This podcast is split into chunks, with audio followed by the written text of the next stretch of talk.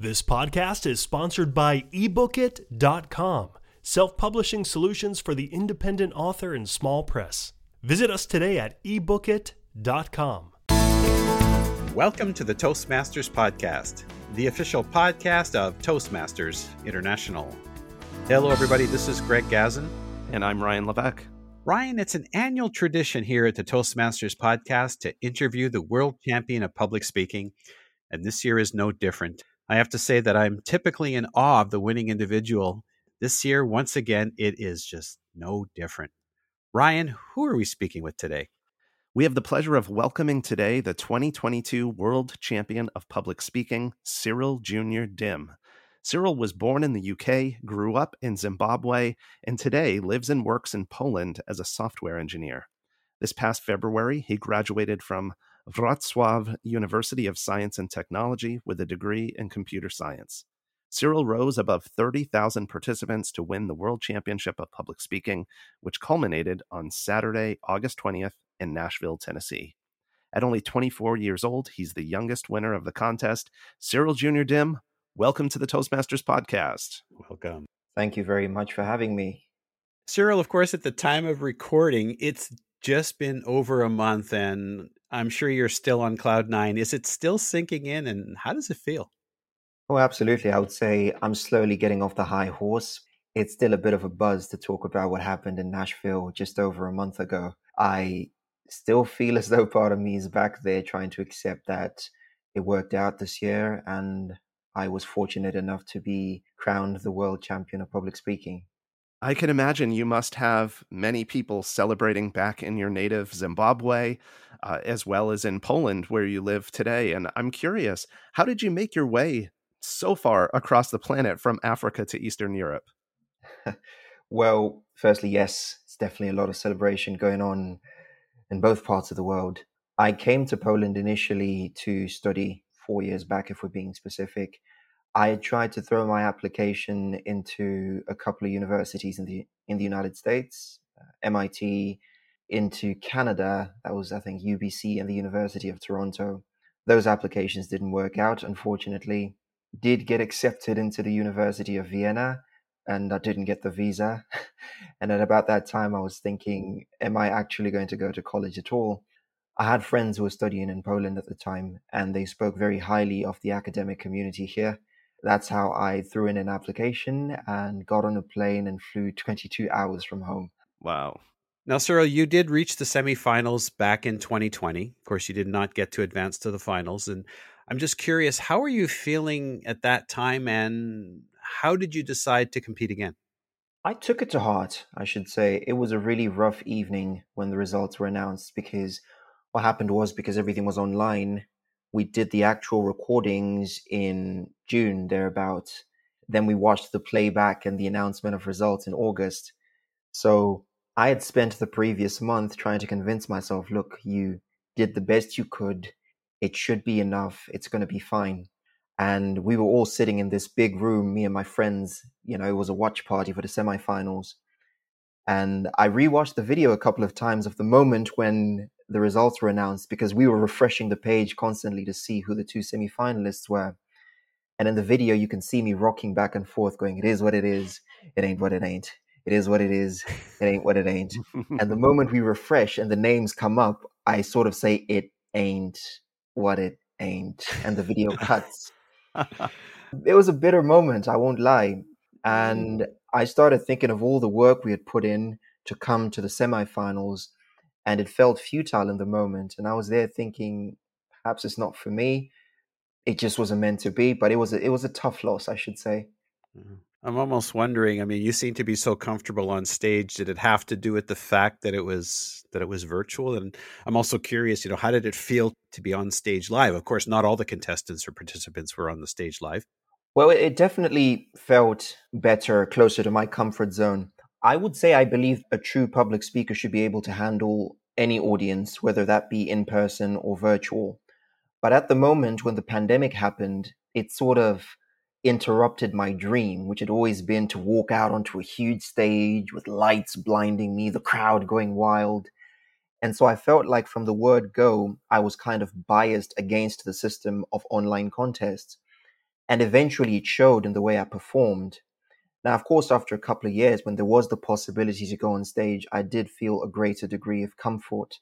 I would say that factored in as well. But we've got a sterling example from Alexandre, for example, who came second. He wasn't performing live and he was still able to connect with the world virtually, which I believe is a hallmark of a true public speaker. I think he used the virtual platform as a platform and delivered knowing that he was using that virtual platform. Absolutely. Cyril, one of the many things that makes you unique is that you actually had speech competition experience prior to Toastmasters, going back uh, quite a bit, actually. Can you share with us a little bit about that and maybe how that prior speaking competition experience compares to what we find in Toastmasters? So, my first public speaking contest ever was in 2011. It was organized by the National Association of School Heads in Zimbabwe.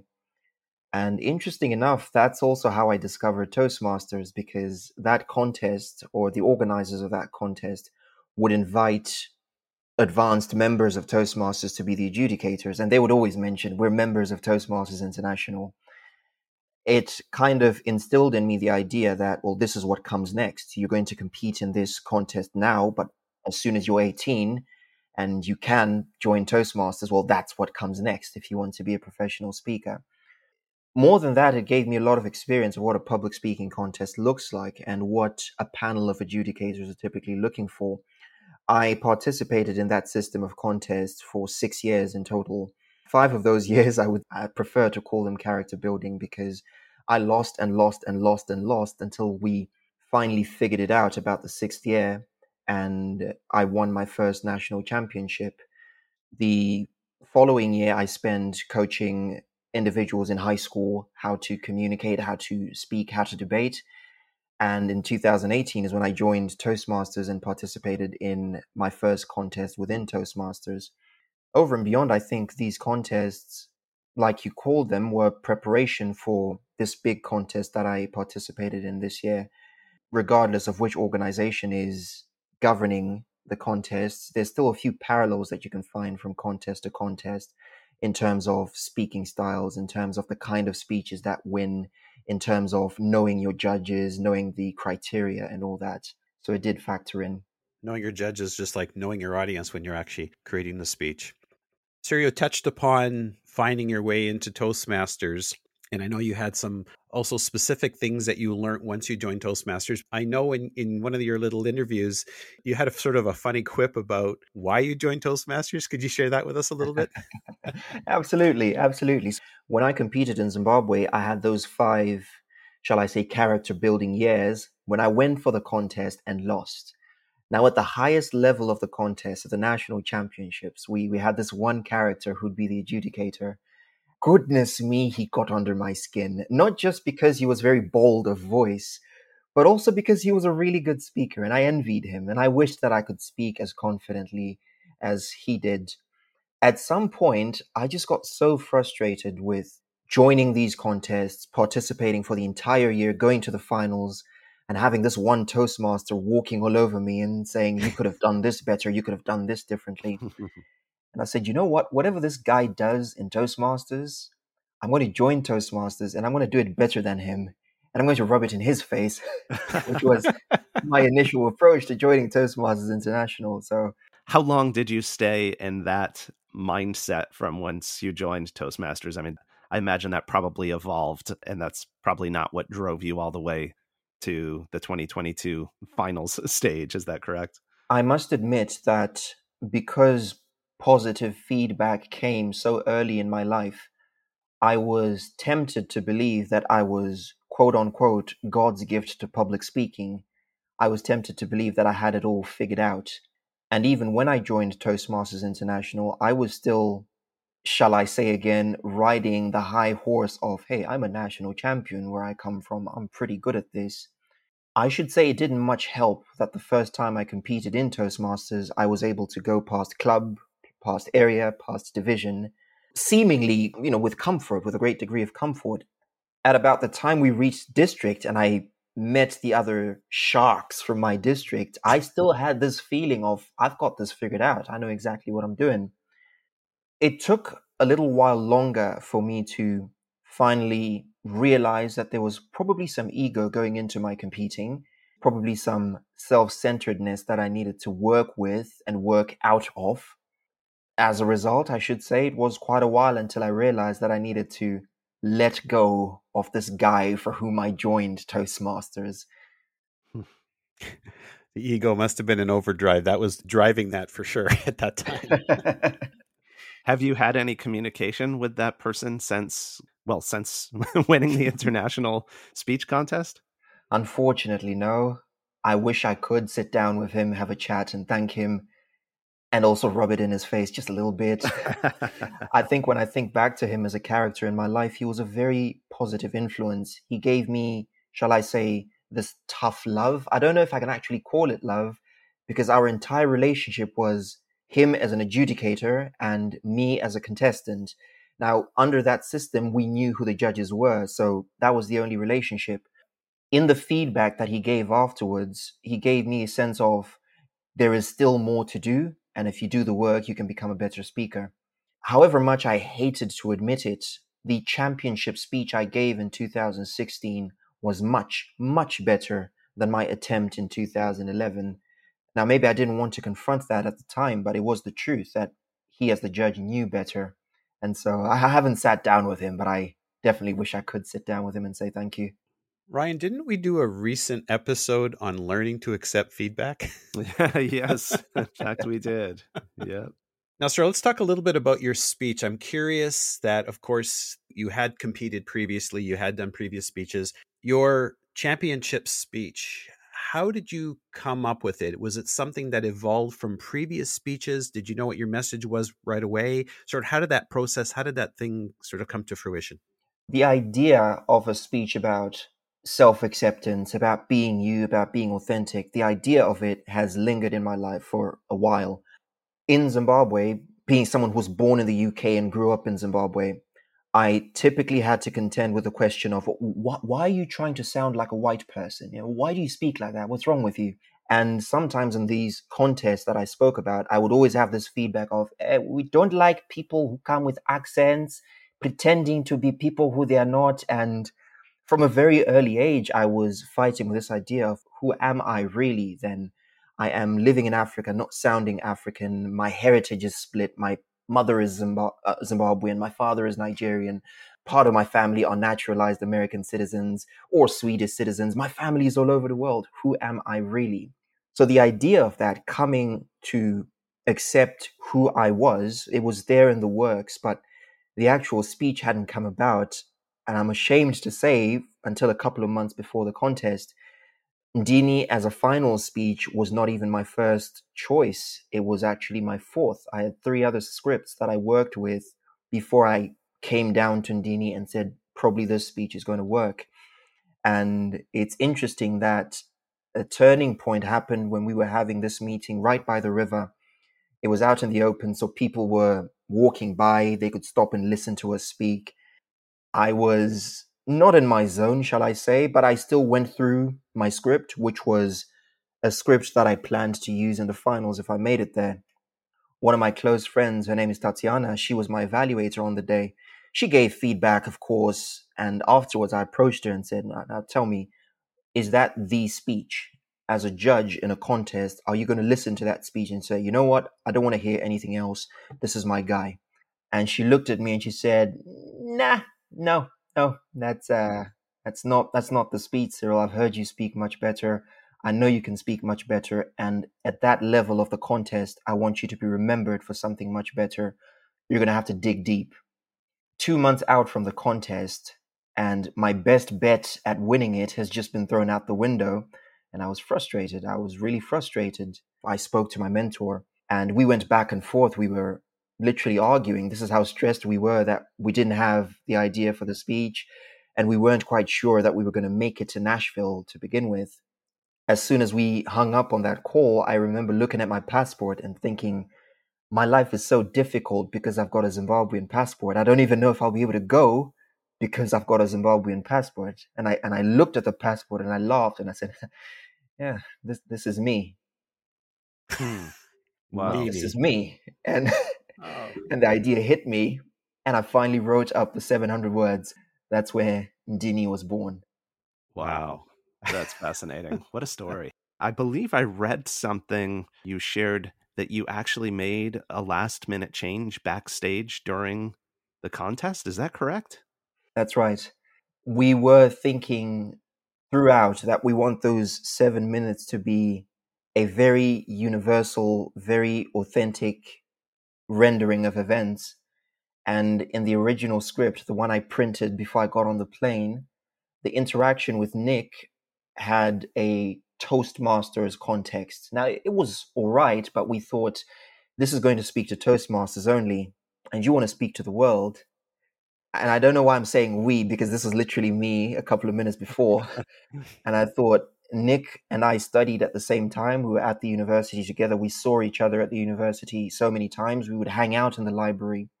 We spoke about anything and everything in that library. We became really close friends, partially because of the time we spent together in university. And I thought, well, why don't you have that chat with him, that turning point in your story? Why don't you place it in the library where so many other meaningful conversations happened? I was thinking, well, what about time? I thought, don't worry about time. What about what happens if I stutter? I thought, I spend so much time with Nick, and this is really my story. There's no way I'm going to make a mistake. And in the adrenaline of it all, I made the last ditch choice to go on stage and put that story with Nick in the library. And I'm happy that it worked out in the end.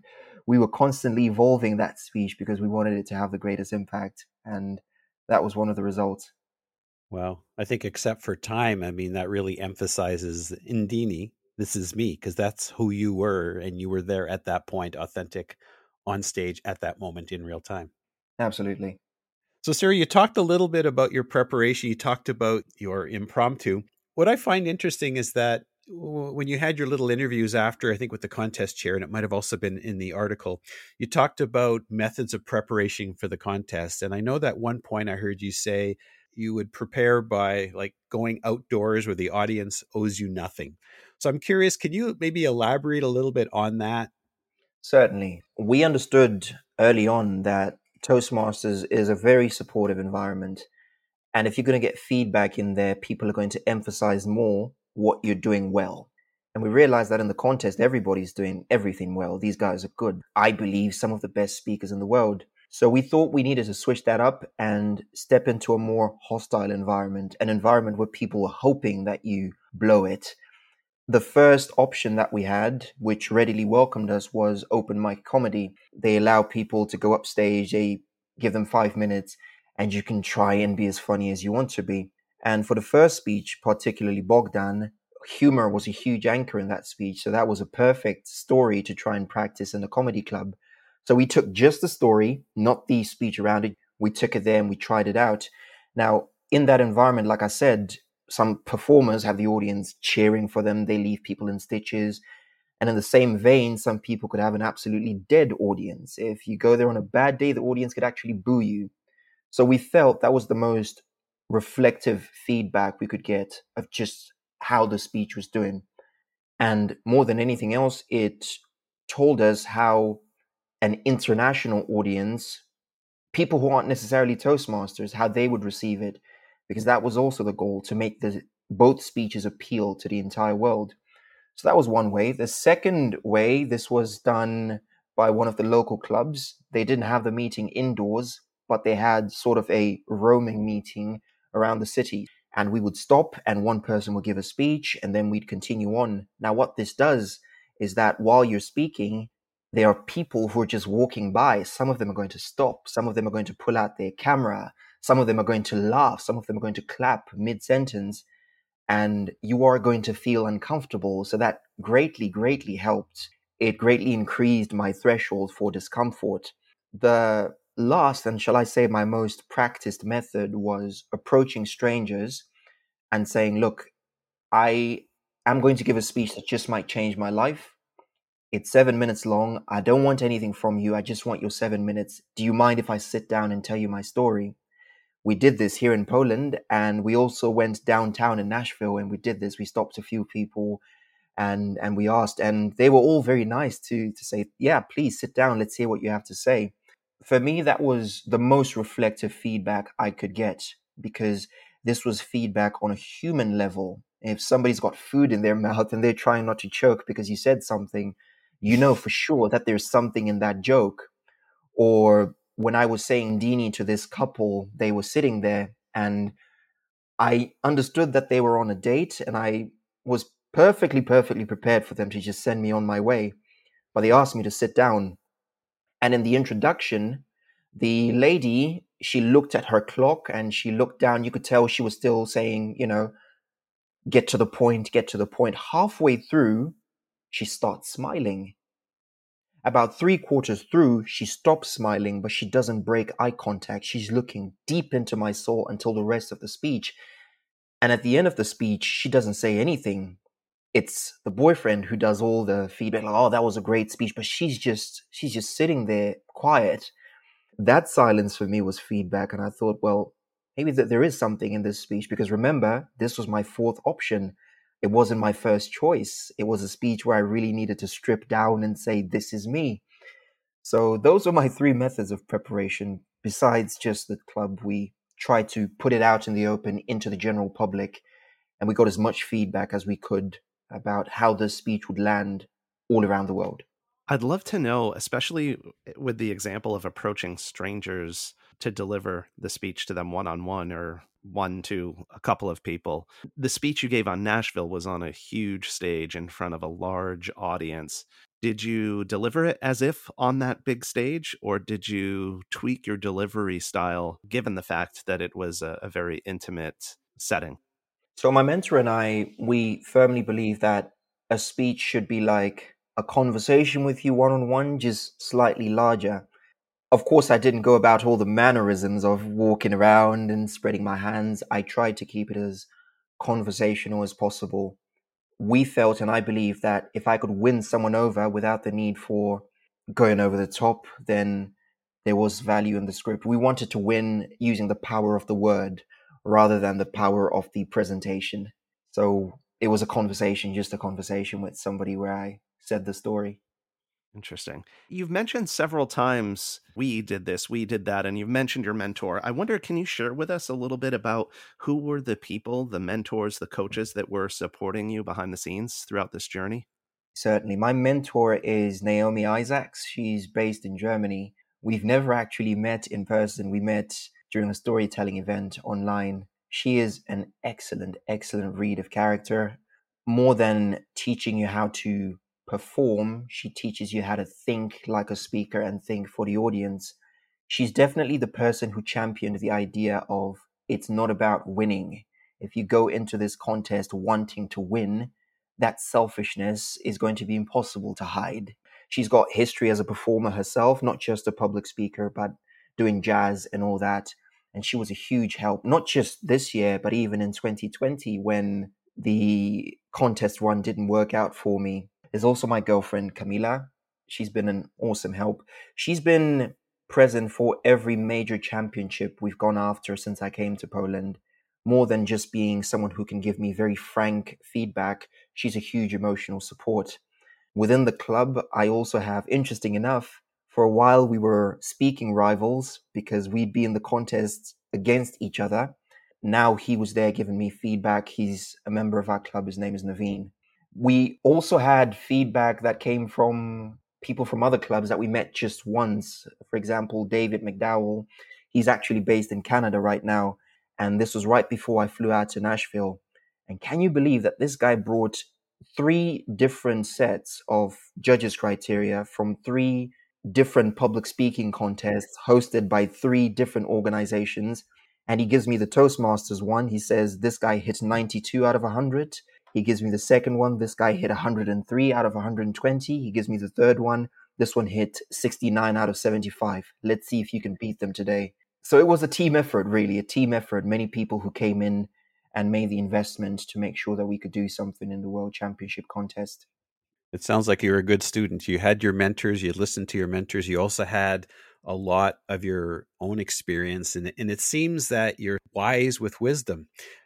You had mentioned previously, or you had mentioned in the article, that you thought that your age would perhaps negatively impact the audience's perceptions. Why did you think that? As a contestant, I know what it's like to lose to a younger person. This happened to me back in Zimbabwe. I was there competing. I felt I was a seasoned contestant, mm, although I'd never won the contest. And there was this lady who was in the contest for the first time. She was the youngest one there, and she goes on to win the contest, and that stung a bit. I imagine that going into this much bigger contest where people have springboarded off this contest into large careers as public speakers, I thought for sure nobody, this was me thinking, nobody's going to take lightly to a young person walking into the contest and thinking they can take it all. Looking at it more logically as well, I understood there is no way I can lecture anybody on life because I'm still figuring it out. I've made plenty of mistakes. I will make plenty more mistakes going forward. So I realized on that front as well that I didn't carry as much weight as somebody who could come on stage with actual life experience and talk to the audience and help them see things from a mature perspective. So I thought for sure that my age would become a problem. In fact, I only ever made a point of the fact that I was 24 when it was all said and done. But before that, I tried to keep it quiet. Well, just for the record, for me, age did not come into it. For me, I felt that the message was deep and profound, and and your unusual journey, the journey that you took to get to where you are now, for me, was very impactful. Well, thank you. Cyril, how do you think this experience and now the result, the capstone of having the World Championship of Public Speaking title, how do you think that will change the trajectory of your life and perhaps your career? I think for sure it greatly helps as far as becoming a professional speaker is concerned. I always enjoyed helping people to discover their voice, helping people to become better writers of scripts or better presenters on stage, or to basically convince people that they had it within them to be memorable speakers. I feel that having gone through this journey, I'm in a good place to disseminate that knowledge. I realize as well that much of this knowledge was given to me at a very young age, and that definitely changed the way I speak right now. The fact that I started early, I am mindful of the fact that back home in Zimbabwe, there's an entire generation of I believe, more talented individuals who just don't have access to world class coaching. And I believe for sure that using this platform to reach out to them and be a source of not only knowledge but inspiration to them is a privilege, if not anything else, an absolute privilege. This opens the door to other goals that I've had for myself, some that I say out loud and some that I keep secret. Goals of hosting huge events around the world, goals of traveling more around the world and speaking there. I imagine for sure that the world of speaking becomes much easier to access once you've taken this track of competitive public speaking and earned your stripes. Well, Cyril, this has been absolutely fantastic. And folks, if you're listening to this, Cyril mentioned about secrets, and this podcast is no secret. Make sure that you don't keep it a secret from your friends and family. So please take an opportunity to share the podcast. Toastmasters podcast is available on toastmasterspodcast.com, Apple Podcast, Google Podcast, now on Spotify, and pretty much anywhere you get your podcasts. Cyril, I'm sure there are many listeners who would want to get in touch with you, perhaps districts who might want to invite you to speak at their event. What is the best way for folks listening to get in touch with Cyril Jr. Dim? Well, you can certainly find me on LinkedIn. My professional profile there is Cyril Jr. Dim. Email at cyrilthespeaker at gmail.com. I will be putting up a website very soon, cyriljrdim.com, where you can find further contact details I'm also active on Instagram, Cyril Junior Dim. If anybody would like to reach out to me or invite me over, which would be great. And we'll certainly put that information and links in the show notes. And of course, please take an opportunity, if you haven't already done so, to check out Cyril's winning speech, Ndini, N D I N I. This is me, something I will never forget. Cyril, thanks so much for joining us on the show. It's been a pleasure. Thank you very much for having me.